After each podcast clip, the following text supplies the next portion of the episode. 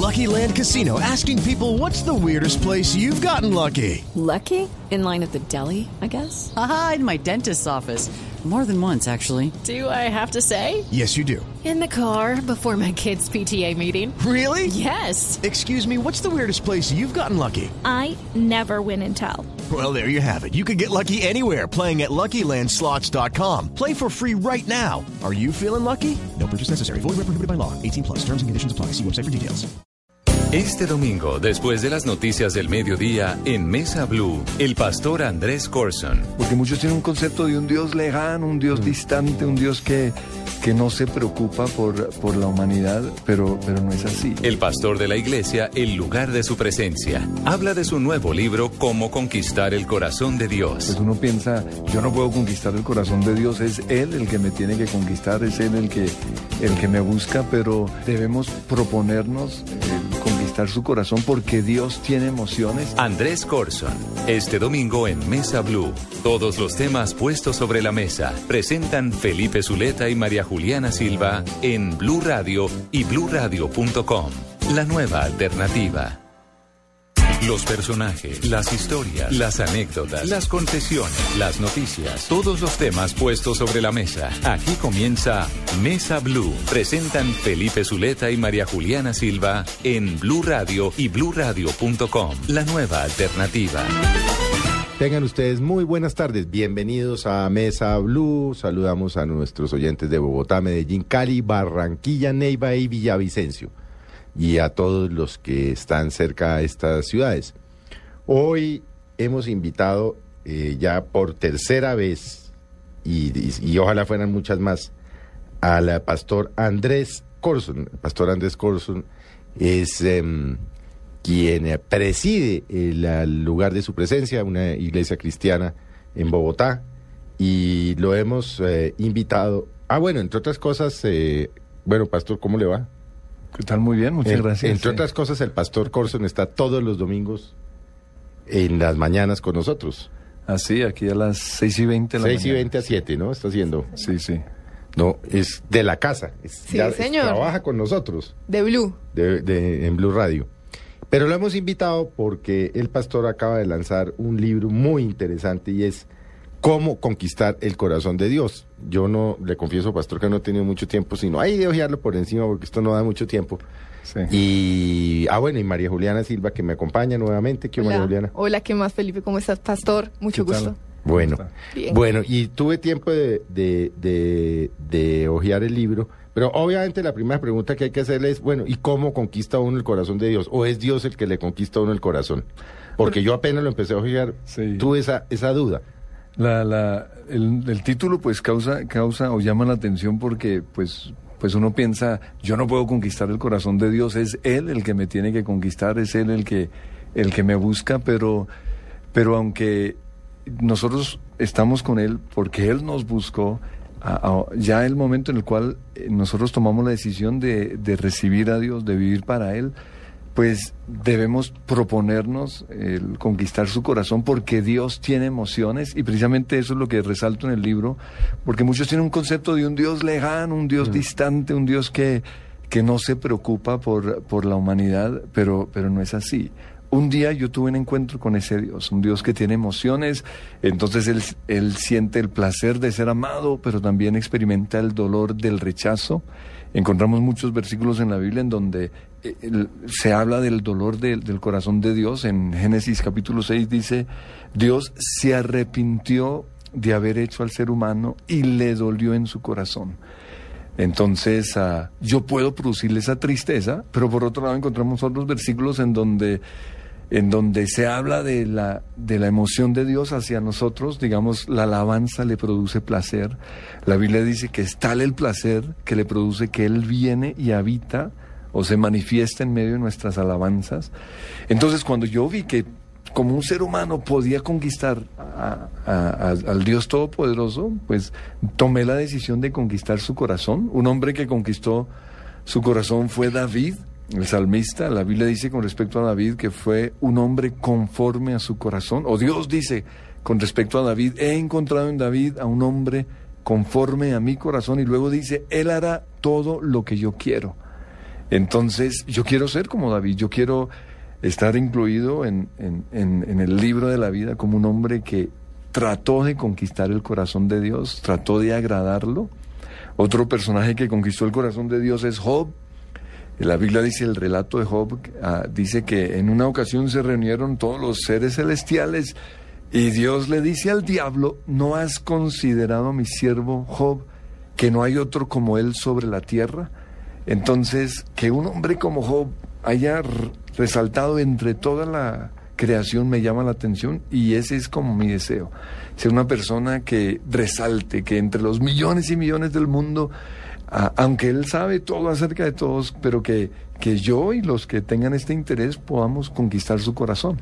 Pero ¿cómo, cómo se manifiesta esa conquista?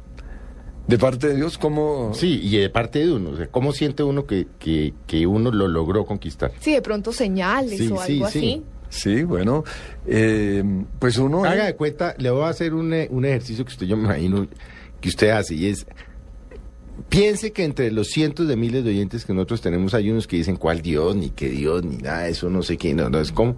Entonces, ¿qué, qué mensaje les da uno de decir, hombre, dense la, la- dense la posibilidad de conquistarlo? ¿Cómo?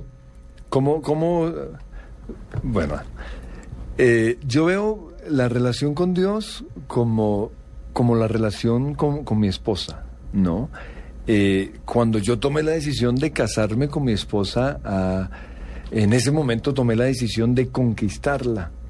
Eh, ella respondió a mi conquista y, y es algo, podríamos decir, que, que está en el aire, que no se puede expresar, pero yo supe, wow, le, le caí bien, ella respondió a lo que yo hice y comenzamos a tener una relación.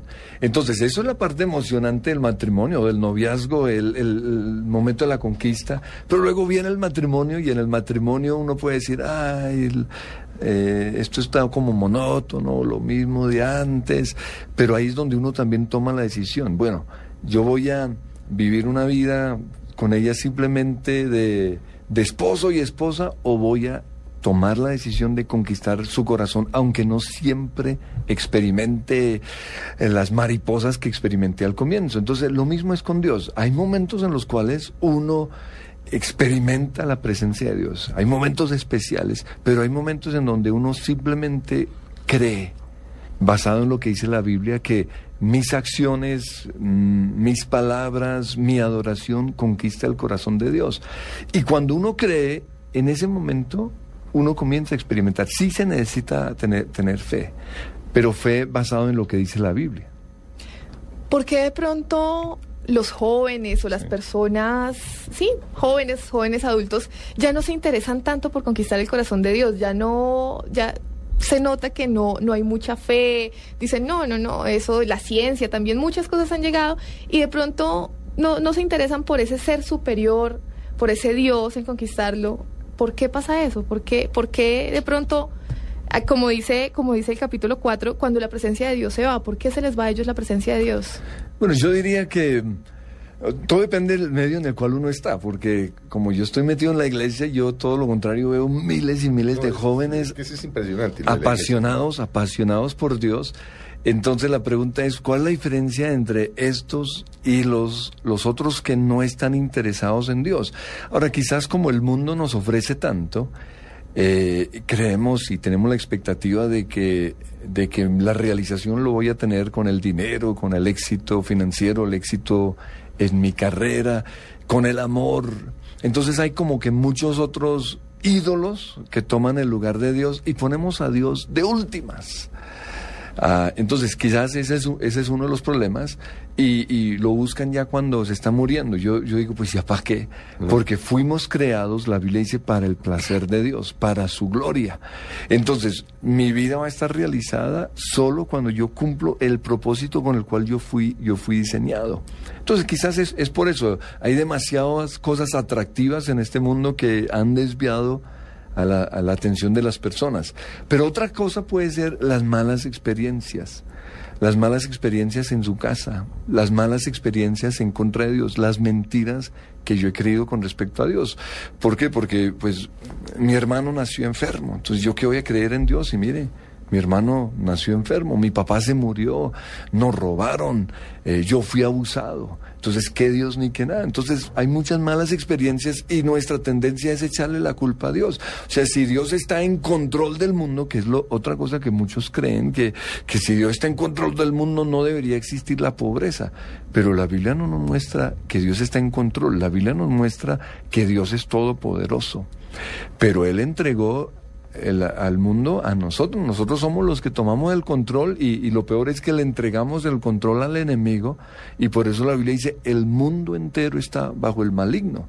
Entonces toda la pobreza, todas las enfermedades, todo lo malo que experimentamos en el mundo es el resultado de, de las decisiones equivocadas de, de- las personas.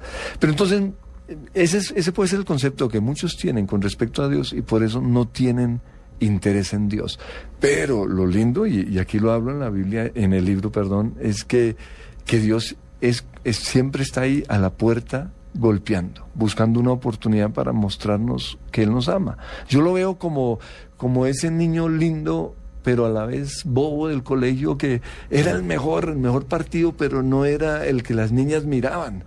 No, primero miraban, en el, el caso mío, a, a los que tenían moto, a los que tenían carro, a los que vestían... rebelde. al- sí, a los que se vestían bien y a los atolondrados como yo, ahí estábamos eh, con nuestras flores prometiendo amor, pero, pero nadie, nadie estaba interesado en nosotros.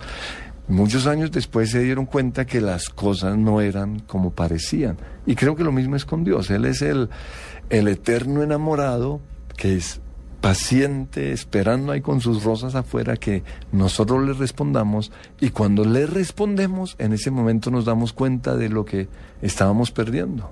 ¿Cómo, cómo se manifiesta Dios en nuestras vidas? Eh, bueno, Asumiendo que usted cree y que tiene Sí, fe. Ah, bueno. No, Bueno, no, pues por supuesto. Si podríamos no hablar fe, de... Pues eso no. Pero, pero hay milagros obvios. Hay, hay milagros Sí, obvios. ¿Cómo? Eh, el caso mío, Dios ha sido muy bueno. No, no, yo no tenía mucha esperanza de un gran futuro, pero, pero Dios, Dios fue sembrando semillas de amor en todo mi camino.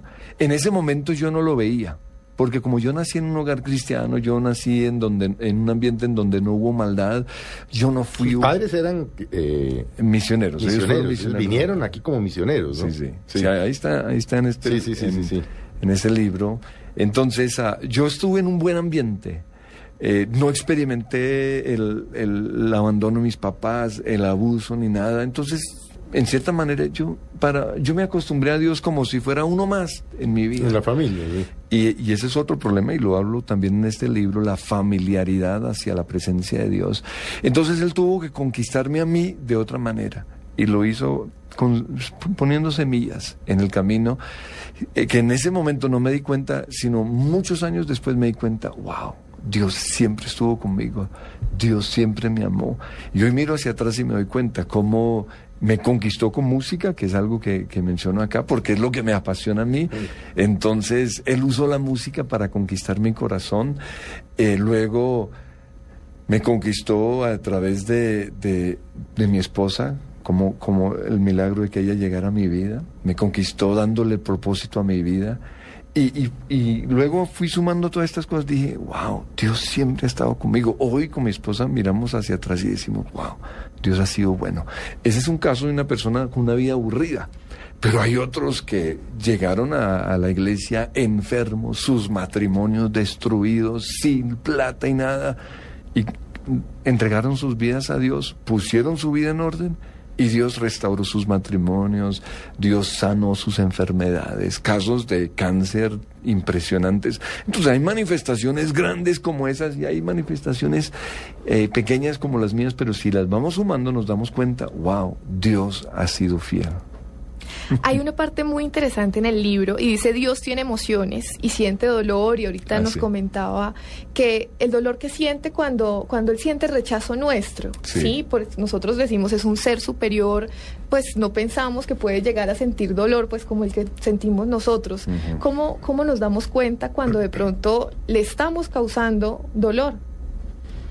¿Cómo nos damos cuenta? Pues yo creo que, que, que una de las manifestaciones de la presencia de Dios es, es que nosotros experimentamos lo que Dios experimenta.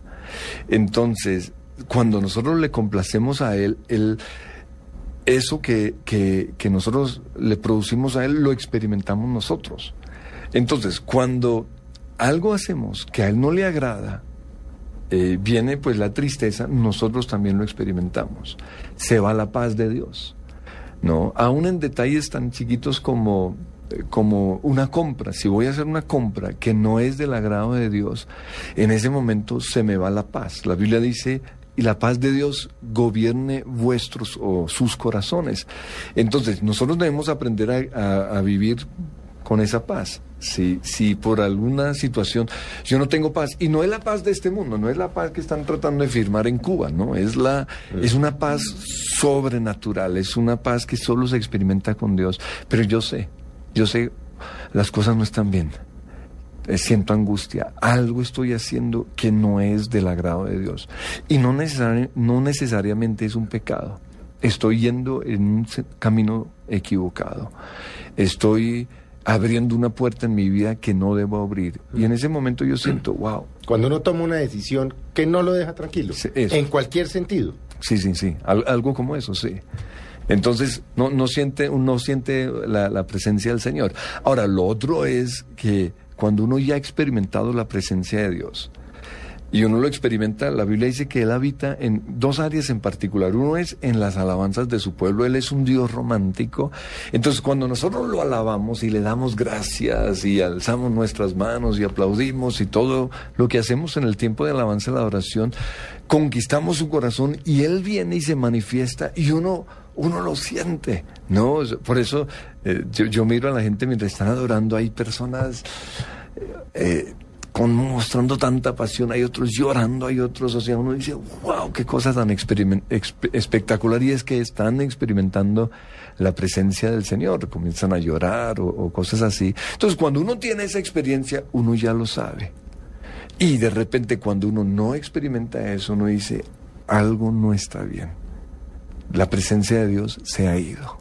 Las cosas no son como, como eran antes la presencia de Dios también se va cuando pues comienzan los problemas financieros. O sea, eso es como una señal. ahí. Podríamos decir, son las señales de que yo estoy fuera de la voluntad de Dios. La depresión puede ser otra, otra señal como, hey, estoy fuera de la voluntad de Dios. ¿No? Detalles como esas. pero, no, claro, pero... ¿Por qué esa, esa tendencia que tenemos los humanos a echarle la culpa a Dios de todo lo malo, pero no a reconocerle las cosas buenas que nos pasan. hay, que entrar, que es un estado como de negación, es como un demonio, hay que se atraviesan esa relación. No, yo, eh, fuimos, esa es la carne. Todos nacemos con la naturaleza pecaminosa, dice la Biblia. La Biblia dice que en pecado me concibió mi mamá. Entonces todos aquí nacemos con esa tendencia. Cuando recibimos a Jesús, como Señor y Salvador, eh, que es creer que lo que Él hizo en la cruz lo hizo para perdonar mis pecados, para liberarme de una vida sin propósito, para darme esperanza y también pues para unirme con Dios. En ese momento algo sucede. Es lo que la Biblia llama nacer de nuevo, es lo que nosotros llamamos eh, la experiencia de la salvación, eh, el pasar de muerte a vida, pues muchas expresiones pero en ese momento es como cuando uno se casa. Yo me caso con mi esposa y, ya estoy casado. Entonces sí, ya tengo relación con Dios. ¿Y ahora qué? Entonces ah, ahí es, ya es tomar la decisión de voy a agradar a mi esposa. Y es lo mismo con Dios. Voy a tomar la decisión de, de, agradar a Dios. Pero muchos no trabajan mm. o no trabajamos con algunas áreas en nuestra carne y una de las áreas es la queja, la murmuración, el echarle la culpa a todo el mundo de, nuestros problemas y pues de una vez echémoselo a Dios, porque toda crítica, toda queja es indirectamente en contra de Dios. Entonces tiene que ver con eso, que, que no, hemos, no hemos trabajado con ciertas áreas en nuestras vidas. Me refiero a los que, a los que hemos recibido a Jesús. Pero a los que no han recibido a Jesús, pues eso está en la carne, esa es la tendencia natural del ser humano, a no ser que se haya sido levantado en un ambiente en donde se le enseñó a, ser agradecido, a, ver solo lo bueno, que podríamos decir, hace un tiempo hablé sobre la malicia indígena o, o el ser mal pensado, que solo pensamos lo malo, pues es, es algo inevitable, pero hay que tomar la decisión de, de cambiar. Nosotros nos hemos dado cuenta que uno puede cambiar con Dios o sin Dios. ¿no? Hay, hay gente sin Dios lo más de linda, pero es un esfuerzo humano es, y es algo que, que cansa, que agota. Y, y Dios no quiere que sea así. Él, él, él murió en la cruz para que nosotros al recibirlo, Él pueda entrar y ayudarnos a cambiar. Pero se trata de trabajar con Él, de hacer mi parte y permitir que Él haga su parte. ¿Cómo se manifiesta Dios cuando se pone furioso? ¿O no se pone furioso? Sí, la Biblia encontramos muchos casos en... No, por eso, en su Dios- libro. Pero ¿cómo se manifiesta? Lo que pasa es que su mayor, su amor está por encima de su enojo. Y eso es lo que muchos no entienden. Digamos, con la nación de Israel, que es la historia del Antiguo Testamento, Él los amó a pesar de su pecado, a pesar de que ellos lo ignoraban, Él seguía siendo fiel, seguía ahí hasta que llegó un punto en el cual dijo, no más. Y en ese momento la presencia de Dios se iba de Israel y el resultado era que los enemigos que, que antes no habían podido invadir a Israel, no le podían hacer daño, tenían el derecho de, de- de- hacerle daño y, ah, y en ese momento la nación de Israel buscaba a Dios y se arrepentían de su pecado y es un ciclo que se repite una y otra vez en todo el Antiguo Testamento. Dios está con Israel, Israel es bendecida, les va lo más de bien, pero cuando les va bien se olvidan de Dios y se van tras otros ídolos y en ese momento Dios abandona a Israel y, y como resultado eso, todas las naciones alrededor lo, lo atacan y, y- y ellos entonces una vez más vuelven a Dios. O sea, es un ciclo repetitivo. Lo ideal es que eso no suceda. Pero lo increíble es Dios tan misericordioso, cómo se nos aguanta en medio de ese pecado. Pero es que ese es el carácter de Dios. Eso no quiere decir que Él esté aprobando. Que Él esté con una persona no quiere decir que Él, él apruebe muchas de sus acciones. Pero es un Dios misericordioso. Ahorita hablábamos de, pues nos comentaba del entorno, ¿sí? En el que crece una persona, en el que vive una persona. Entonces, ¿uno nace con fe o crea fe? ¿Uno nace con Dios o crea a Dios en la vida? Si yo nazco, pues en todos nosotros está el espíritu. Somos seres tripartitos, alma, cuerpo y espíritu. Lo que pasa es que al nacer nuestro espíritu está apagado. Pero hay algo, algo ahí de, la parte espiritual. Entonces, si yo me levanto en un ambiente en donde se busca de Dios, hay más oportunidad de que, de que mi espíritu ah, eh, pues reciba la llama, podríamos decir, o, se una con Dios. Pero si no, ahí está apagado el espíritu. Entonces, todo lo que yo hago lo hago es en- por mi alma. ¿No? En el alma está la mente, la voluntad y las emociones. Tomo la decisión de ser una buena persona, eh, cambio mis pensamientos. El resultado es, soy una buena persona, pero no por la parte espiritual. El momento en el cual yo recibo a Jesús, le estoy dando la oportunidad que mi espíritu, eh, la Biblia usa el término nazca de nuevo, que mi espíritu tenga vida. Entonces, como dije antes, somos seres tripartitos, alma, cuerpo y espíritu. Muchas personas, su espíritu reciben a Dios, pero mantienen su espíritu chiquitito. Siguen siendo gobernados por el alma o por su cuerpo. Otros tratamos, no digo que lo hemos logrado, pero tratamos de hacer que nuestro espíritu crezca.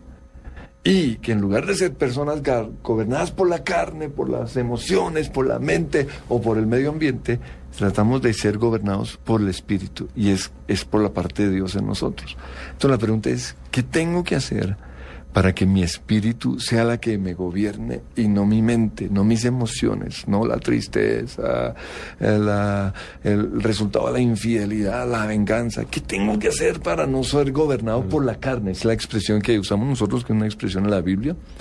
Entonces, lo que nosotros hemos aprendido es que una de las cosas es, lo primero es nacer de nuevo, es una vez más recibir a Jesús como Señor y Salvador. Pero después de eso, yo tengo que cultivar la parte espiritual. Entonces, lo mejor es leer la Biblia. Nosotros nos acostumbramos o establecemos en la iglesia la disciplina de leer la Biblia 5 o 10 minutos todos los días, dos o tres capítulos. Pero no leerlo así nomás, ¿no? Porque en el caso personal yo leía la Biblia y mientras lo leía estaba pensando No, no, en, mal, en eso. otras cosas, entonces yo me acostumbré a leer usando colores, porque me obliga, obliga a mi mente que se distrae fácilmente a, a todo mi ser a estar enfocado en eso. A- al comienzo yo no leía sino poquito, ya como, como ya, ya espiritualmente crecido podríamos decir, yo leo mucho y yo disfruto la lectura de la Biblia. Al comienzo no me parecía harto, siendo cristiano.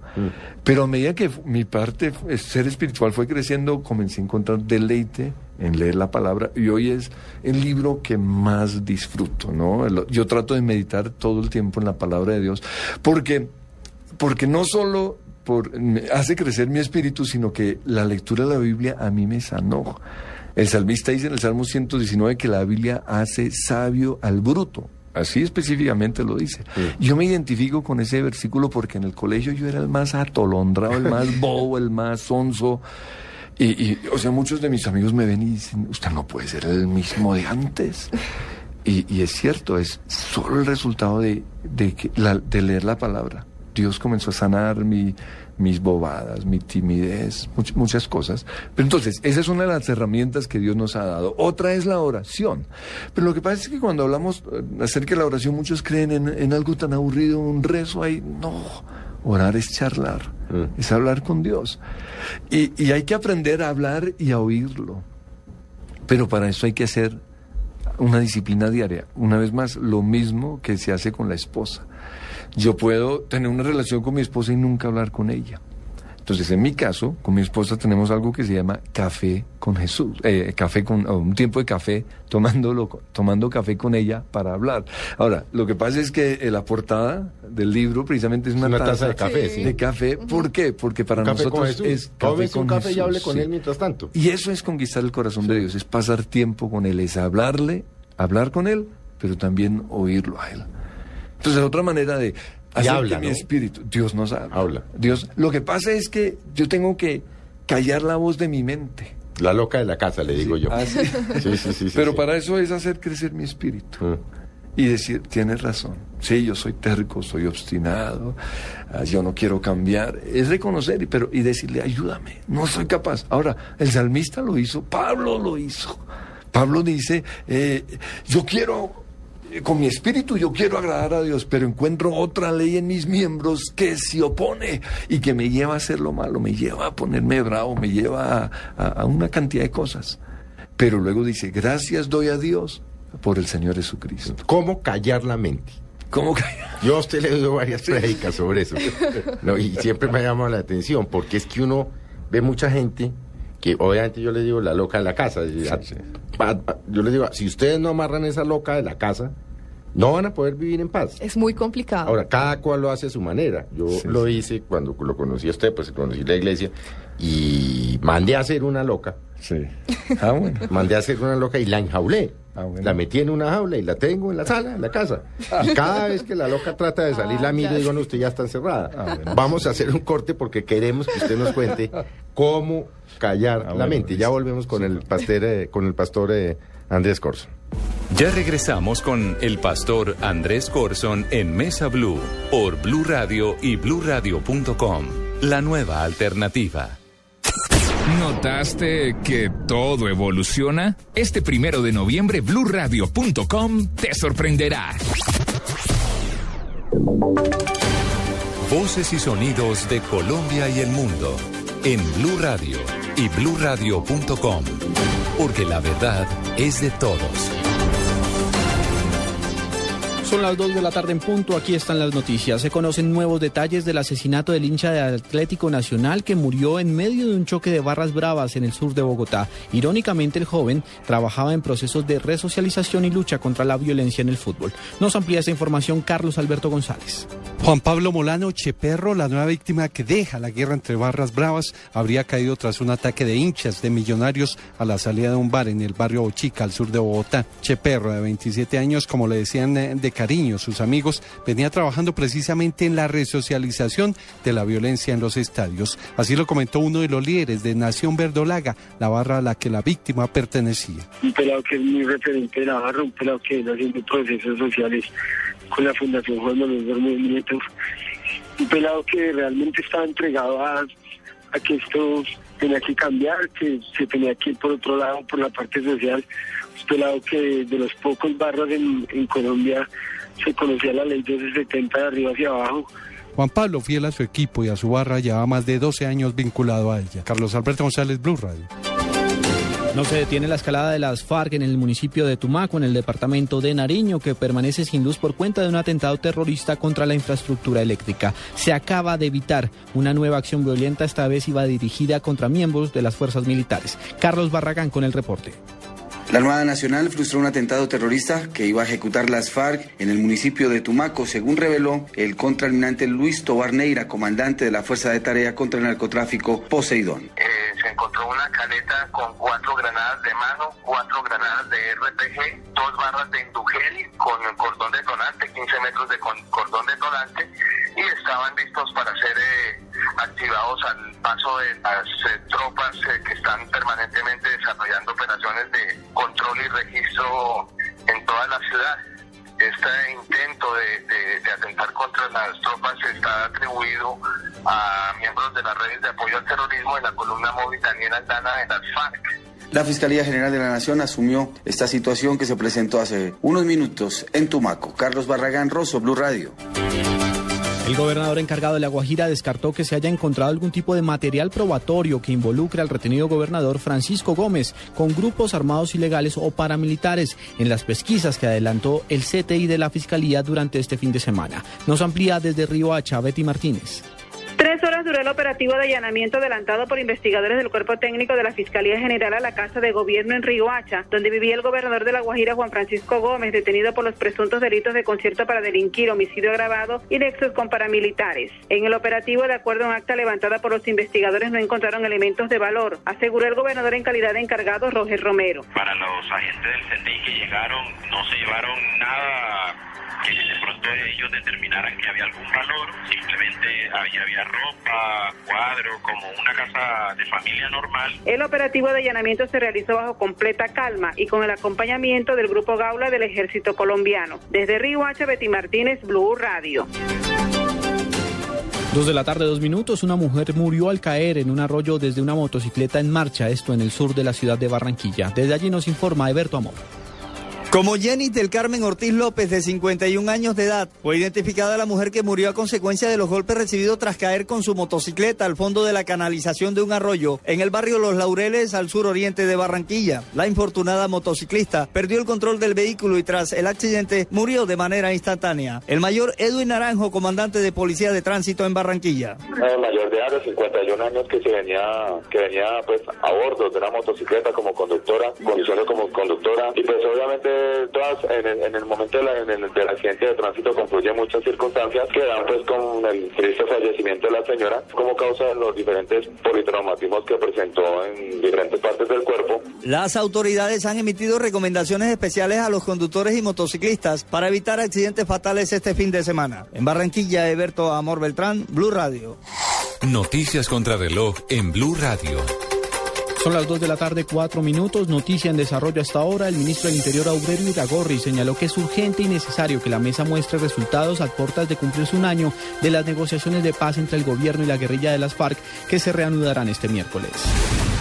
La cifra que es noticia, cada año el distrito repone 2.800 tapas de alcantarilla. Esto mientras la capital del país, Bogotá, no sale del desconcierto por la muerte de una niña de tan solo dos años que murió ahogada al caer en una alcantarilla sin tapa.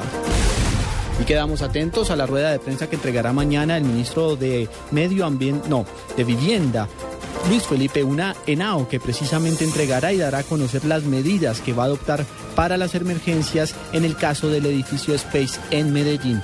No se descarta que haya sanciones contra los constructores. Son las 2 de la tarde, 5 minutos. Sigan en Blue Radio. Ya estamos en Brasil.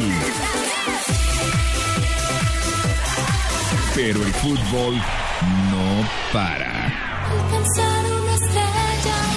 en busca de la estrella. Este domingo, Cúcuta Alianza y Chico Santa Fe. Calentando para el Mundial. Blue Radio, la nueva alternativa. Alternativa, alternativa. Continuamos en Mesa Blue con el pastor Andrés Corson. Bueno, bienvenidos nuevamente a Mesa Blue. Estamos con el pastor Andrés Corzón hablando de cómo conquistar el corazón de Dios y pues por esta misma razón hablando de emociones, de dolor, de furias, de rechazo, pero solo de, de camino, de camino para, para llegar al corazón de Dios y para ser mejores personas también llegando al corazón de, de Dios y entablando una relación con Él. Nos habíamos quedado Nos en habíamos algo quedado que yo le estaba preguntando al, al pastor Corson, ¿cómo? Dile, es que usted yo le digo varias preguntas, dile a tu mente que se calle, que se, que se, que se quede quieta, porque uno ve que la gente vive muy, muy mortificada, muy dejan que se vaya la mente, lo que llamo la loca de la casa, y se les va y se les va y se les va, y empiezan a, a preocuparse y la vida se les vuelve un desastre. ¿Cómo acallar la mente? Bueno, habíamos dicho también que somos seres tripartitos, alma, cuerpo y espíritu. Y entonces una persona sin Dios está gobernada por su alma.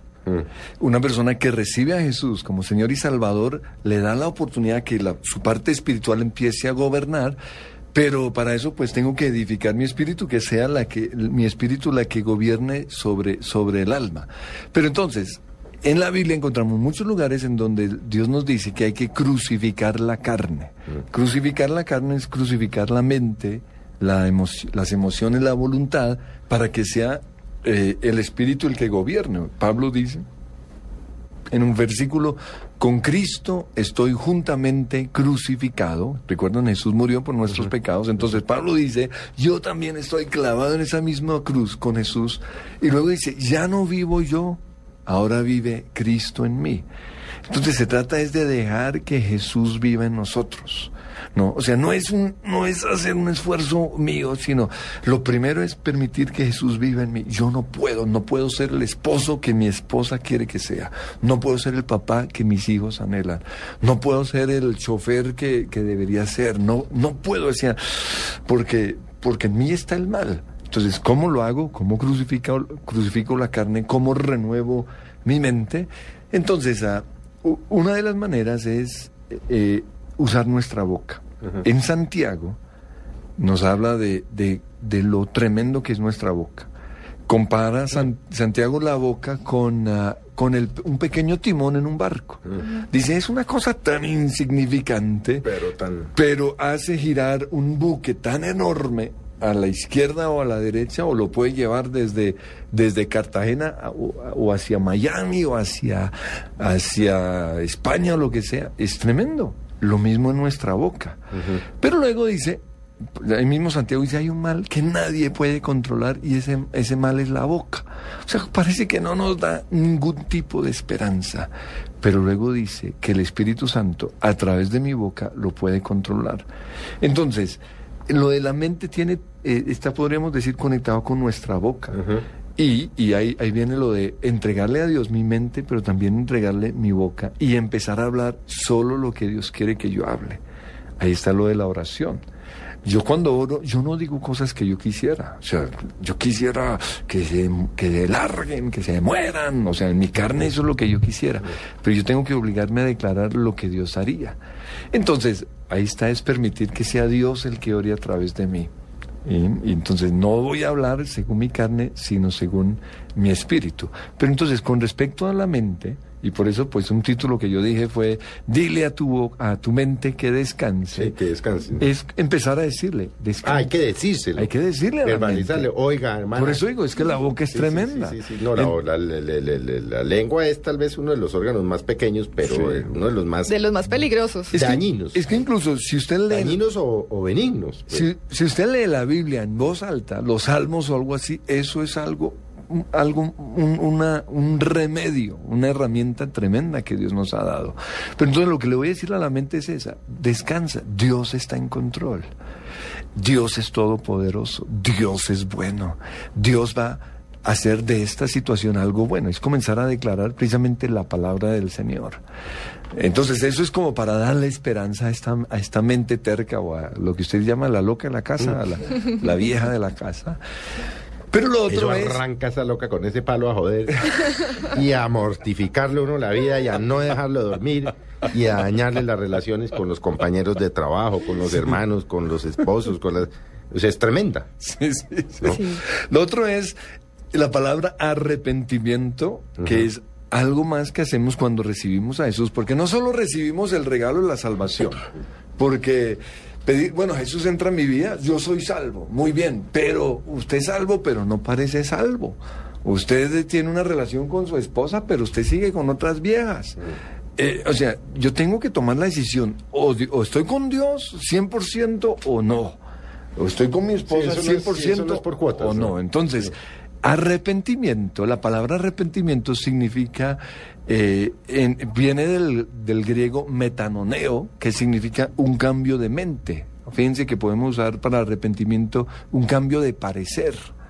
Entonces, yo tengo que cambiar mi mente con respecto a muchas cosas. Yo tengo que renovar mi mente, cambiar mi perspectiva con respecto a la vida, cambiar mi perspectiva con respecto, con respecto a todo. Entonces, es una decisión.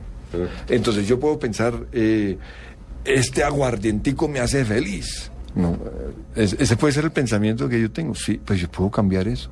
No, ¿Cómo así que una cosa tan insignificante como esta me va a traer felicidad? Sí, podrán traerme felicidad 10 minutos, pero me puede empobrecer, me puede ah, llevar a pelear, me puede llevar a la infidelidad. Entonces, yo voy a cambiar ese, ese pensamiento que es un pensamiento que gobierna el mundo. Yo voy a renovar mi mente. Voy a renovar mi mente con respecto a un a, a la enfermedad, ¿no? Eh, muchas enfermedades son psicosomáticas, No, pues, tiene que ver con nuestra mente. Entonces, 70, 80% de las enfermedades se generan, la genera la loca. Entonces yo puedo renovar mi mente. Es trabajar con Dios. O sea, Dios, Dios ya, ya, la Biblia dice que Él ya llevó mis enfermedades en la cruz.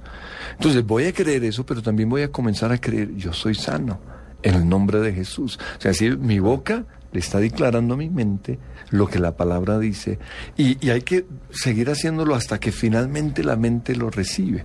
Entonces parece que, que un problema suyo es en la- el momento en el cual en el cual quiere dormir, como, como que su mente... No, no, yo ese ya no lo tengo. Ah, ya no. Ah, no, bueno, yo ya ya. loca. Ah, bueno, ah, bueno. Pero lo tiene mucha gente que ah, bueno, se ya. acuestan. Y Sí, uno los ve porque uno vale y empiezan a pensar, a pensar, a Y pensar. se va a el pensar, a sueño, pensar, a pensar, se a va, pensar, se pierde. Y a preocuparse y no hice esto y no hice aquello y no sé qué y me va a pasar esto y me va a pa- Cosas que de golpe nunca le van a pasar a uno. Sí. Entonces, lo que yo sugiero es busquen un versículo en la Biblia y co- comiencen a declararlo, ¿no? Eh, el Señor le dijo a Moisés, mi presencia irá contigo y te daré descanso. En otras palabras, yo voy a estar contigo y todo va a salir bien. Entonces, comenzar a creerlo, comenzar a, a- a declararlo. Dios está conmigo y todo va a salir bien. Aunque las circunstancias sean adversas. Peores. sí. Dios está conmigo. Romanos 8:28, que es un, un versículo favorito para muchos, dice, Dios dispone todo para nuestro bien.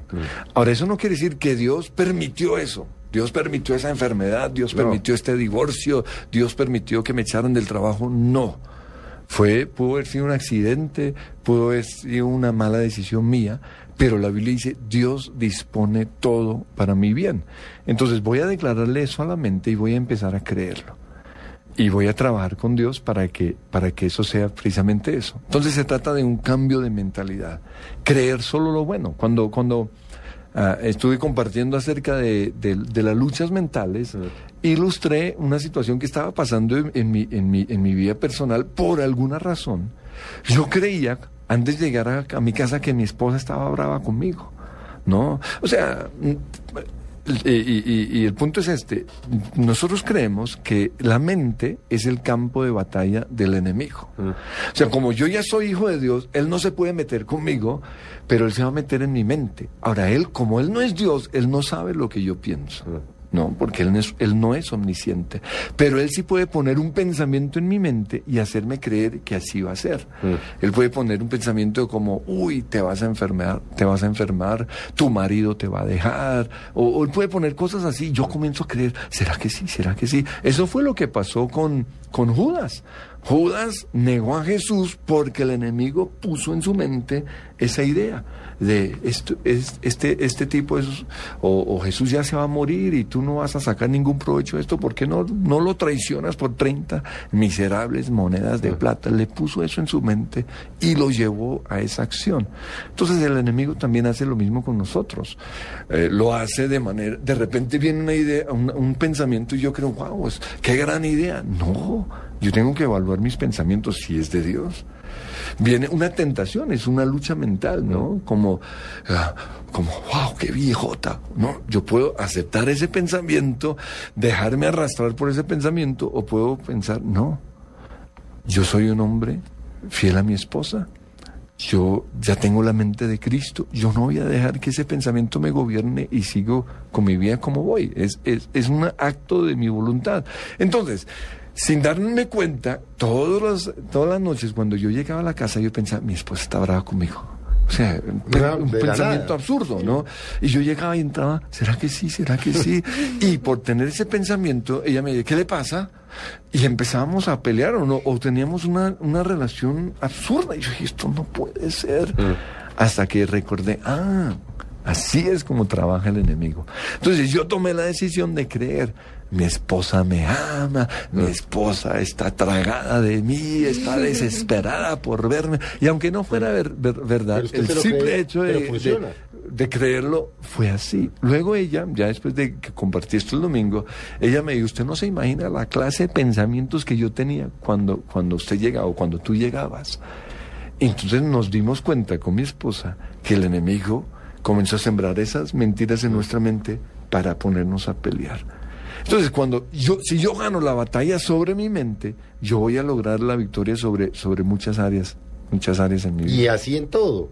Así. El tema con los hijos, el tema de las relaciones. Todo este muchacho no me va a servir para nada, no sé qué, porque si sé cuánto no. Y acaba no sirviendo. Claro. Porque acaba ese uno diciéndole es que usted es bueno para nada y no sé. Y en vez de ayudar, desayuda. Sí, sí. No, y la Biblia también dice, o el Señor le, dice, le dijo a una persona, todo se hará conforme has creído. Entonces, yo puedo comenzar a creer algo acerca de una persona y no es cierto. Pero como yo lo creí, de repente, oye, sí. ¿No? Y es lo que usualmente sucede con los celos. Yo creo que mucho de los celos es, es un pensamiento que el enemigo pone en la mente de una de la, del esposo o la esposa. Entonces comienzo a celar y a, y a fastidiarle la vida y no sé qué. Y, y el hombre, nada que ver. Pero ese pensamiento lo llevó a considerar esa opción y quizás lo pudo llevar a cometer ese, ese pecado. Entonces por eso nosotros no podemos, la Biblia dice, darle lugar al diablo en nuestra mente, sino creer, como dice Filipenses, en todo lo bueno, si hay virtud alguna, si hay algún motivo de alabanza, en eso debo creer, en eso debo pensar. podemos nosotros ayudar a los demás, a quienes conviven con nosotros, a que conquisten ese corazón de Dios. De pronto hay personas que están a nuestro alrededor como reacias, como que no les interesa.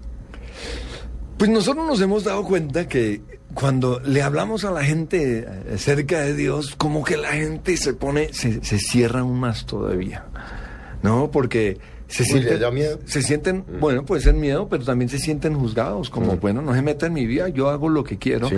Entonces nos- nosotros nos hemos dado cuenta que puede más la oración que la cháchara. Entonces, en lugar de, de mira, ¿por qué no buscas a Dios? Ore- oremos por esa persona. Porque muchas veces están enseguecidas precisamente por, eh, por el enemigo que no los deja ver. Entonces, quizás tú no lo, no, no lo sabías o no te lo imaginas, pero es probable que tu mamá haya estado orando por ti hace mucho tiempo, o algún amigo, algún familiar, y eso es lo que ha, ha- ha hecho que tus ojos se abran y en un momento dado, pues comiences a buscar, a buscar, a buscar más de Dios.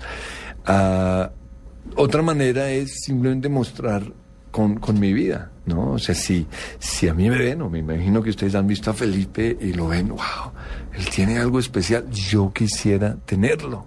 Esa es, esa es otra manera. eh, de, de- de llevar a la gente a buscar el corazón de Dios, ah, porque, porque sí, nos hemos, dado, nos hemos dado cuenta que si le hablamos a alguien en el momento equivocado, todo lo contrario, se puede bloquear aún más todavía. Y Dios toma tiempo a veces en conquistar el corazón de Dios, ¿no? Lo que compartí al comienzo, Él fue poniendo semillas en el camino, conquistando mi corazón. Y mucho tiempo después me di cuenta, wow, Dios siempre estuvo conmigo y yo no me había dado cuenta. Dios siempre fue fiel, Dios me eh, fue mi proveedor. Y, y entonces en ese momento yo tomé la decisión, no, si Él me conquistó, yo voy a vivir una vida que le agrada, una vida que lo con- conquiste a Él. ¿Cómo funcionan, y se lo digo por experiencia propia, los tiempos de Dios? A mí me pasa muy seguido que me llega o que tengo que tomar una decisión o tengo que devolver una llamada yo digo, no, voy a esperar. Por alguna razón digo, no, no es el momento de hacerlo. Y llega el momento. Sí. Puede ser un día, dos días, cinco días después, diez días después. Digo, hoy es el día de decidir. Ah, bueno. Después de la oración. ¿Cómo funcionan los tiempos de Dios? Porque eso es, es rarísimo. Es como si se las supiera todas. Dicen que son perfectos, No, Los no, yo no tiempos sé, de Dios son es como perfectos. si se la dicen por supiera todas. La Biblia dice que hay un tiempo para todo. Hay tiempo para reír, hay un tiempo para llorar, hay un tiempo para casarse, hay un tiempo para no casarse. Lo que nosotros necesitamos saber es precisamente lo que usted dice. Los cuáles son los tiempos de Dios, cuál es el momento de Dios. Ahora, hay unas cosas que, que, que son muy obvias, ¿no? Un- una niña casarse a los 15, 16 años no es el tiempo. No, o sea, en- aún en la, la dimensión natural no es, no está preparada. Eh, entonces, ah, ese es un tiempo para estudiar, ese es un tiempo para ah, ah, hacer carrera, para que no la coja después del matrimonio y, y no, y no está preparada. Entonces, hay cosas que son, que se ven de manera natural. Sí, hay cosas que son obvias, sí. Pero, pero hay otras que no. y ¿Cómo sé exactamente esto? Entonces, lo que, lo que yo veo con respecto a la voluntad de Dios es que hay cuatro señales seguras para yo saber la voluntad de Dios. Uno es eh, qué dice, eh, qué dice la Biblia, ¿no? Entonces, cuando yo leo la Biblia todos los días, comienzo a conocer los pensamientos de Dios. Entonces yo sé, esto es la voluntad de Dios o esto no es la voluntad de Dios. ¿no? Entonces uno, uno tiene que ver con, con lo que dice la palabra. Lo otro es el Espíritu Santo. Si yo he recibido a Jesús en mi corazón como Señor y Salvador, la Biblia dice que Él entró ahí. La Biblia dice que somos templo del Espíritu Santo. Eso quiere decir que el Espíritu Santo está aquí y, y Él me quiere guiar. Yo tengo es que aprender a ser guiado por Él. ¿No? Entonces, hey, ¿es esta tu voluntad? ¿No? Eh, ¿Esto es lo que tú quieres? Ah, en caso mío, cuando salí del colegio, eh, yo quería ir a la universidad y, y, eh, comencé una carrera, no lo era, entonces me retiré, luego comencé otra carrera, o, o no comencé, me presenté y pasé, esta era lo que quería, que es lo que ustedes hacen, comunicación social, y estaba todo feliz porque me, me habían aceptado y estaba en el banco pagando. Y usted dijo no. Y no, en ese momento tuve el sentir de Dios, ah, pues no estaba muy seguro de, de que no, yo, no puede ser. Tanto esperé seis meses para esto y, y no. Entonces, como te, podía pagar al día siguiente, decidí ir a mi casa y consultar a Dios. Y le puse una señal. No siempre es bueno, no siempre son buenas las señales, pero la mía salió. ¿no? En el caso mío, mi, eh, yo me había comprado un carro, mi abuelito me había prestado la mitad de la plata. Pero él era un hombre tan lindo que yo sabía, no, él no me, no me lo iba a cobrar, sin embargo, como me lo había prestado, pues tenía que devolvérselo. Entonces, tenía en esa época, creo que eran 25, 30 mil lo que costaba el semestre, tenía esa plata. Dije, no, pues se lo llevo a mi abuelito. Le digo, mira la plata que me prestaste, te la quiero pagar. Y me imaginé, él va a decir, no, no, tranquilo. Y, y, y entonces, pues fui, se lo llevé. Y él miró la plata, dijo, no, tenías por qué hacerlo. Y tomó la plata, yo tenía la esperanza que me lo devolviera. Y no, lo metió al bolsillo. Pero yo estaba tan feliz. ¿Por qué? Porque dije, oí la voz de Dios. No tenía que estudiar. Ahora, fui bien, bruto. ¿Por qué, le, ¿Por qué puse esa señal? ¿Por qué no puse otra? Pero porque yo sé que lo, él me, me, lo hubiera regalado. Pero salí feliz porque fui sensible con un muchacho de 18 años a la voz del Señor. Sí. Ya seis meses después me di cuenta porque Dios no quería que yo entrara, porque me salió una beca para estudiar en Estados Unidos y eso hubiera sido un desperdicio. Entonces entendí mucho, mucho tiempo después. Pero ¿Cómo supe que esa era la voluntad de Dios? Porque de repente tuve angustia. Entonces, ese, ese es, es otro que lo que le genera una angustia Sí, sí. Lo otro es el, eh, lo que dicen, lo que dicen, lo que dicen los papás, lo que dice la autoridad. ¿Qué dice, qué dice la, la autoridad? Y lo otro son las señales. Me equivoqué, me equivoqué en lo que estaba diciendo. Así sé cuál es la voluntad de Dios. Pero la- la- el otro punto que, que tenía, eh, que, que iba a mencionar es que Dios tiene una persona para todo, un lugar y un tiempo para todo. Entonces yo tengo que encontrar precisamente eso. Con, ¿Cuál es la persona con la cual yo voy a vivir para el resto de mi vida? Esa es de las decisiones más importantes. Lo otro es en dónde Dios quiere que yo viva. No, porque puede ser Bogotá, puede ser Santa Marta, puede ser Bucaramanga. O sea, ¿cómo sé cuál es el lugar que Dios tiene para mí? Y el otro es cuál es el tiempo de Dios. No, porque el tiempo de yo puedo estar en Bogotá fuera del tiempo de Dios, pero yo los yo, yo- si yo tengo relación con Dios, yo lo voy a saber por esa paz que sobrepasa todo entendimiento. Entonces, es ser sensible al Espíritu Santo que está en mí para esas decisiones tan importantes. ¿Por qué le pasa a uno? Yo no sé si a María a mí me ha pasado muchas veces que a veces está uno con un lío, con un problema, o la loca está jodiendo y no sé qué cosa. y Yo cojo la Biblia y la abro al azar y me dice exactamente lo que yo quería que me dijera. Sí, sí, señor. Bueno, eso solo, Sí eso es misericordia de Dios, porque eso es muy peligroso. No, pues no, yo sé Sí. que es peligroso. O sea, Dios en su siempre me funciona. Dios en su bondad puede Ah. permi- permitir eso y son las señales. En la Biblia encontramos el caso de Gedeón. Dios lo llamó y le dijo, esta es la misión que tengo para ti. Pero él no estaba muy seguro. Y entonces él puso una señal.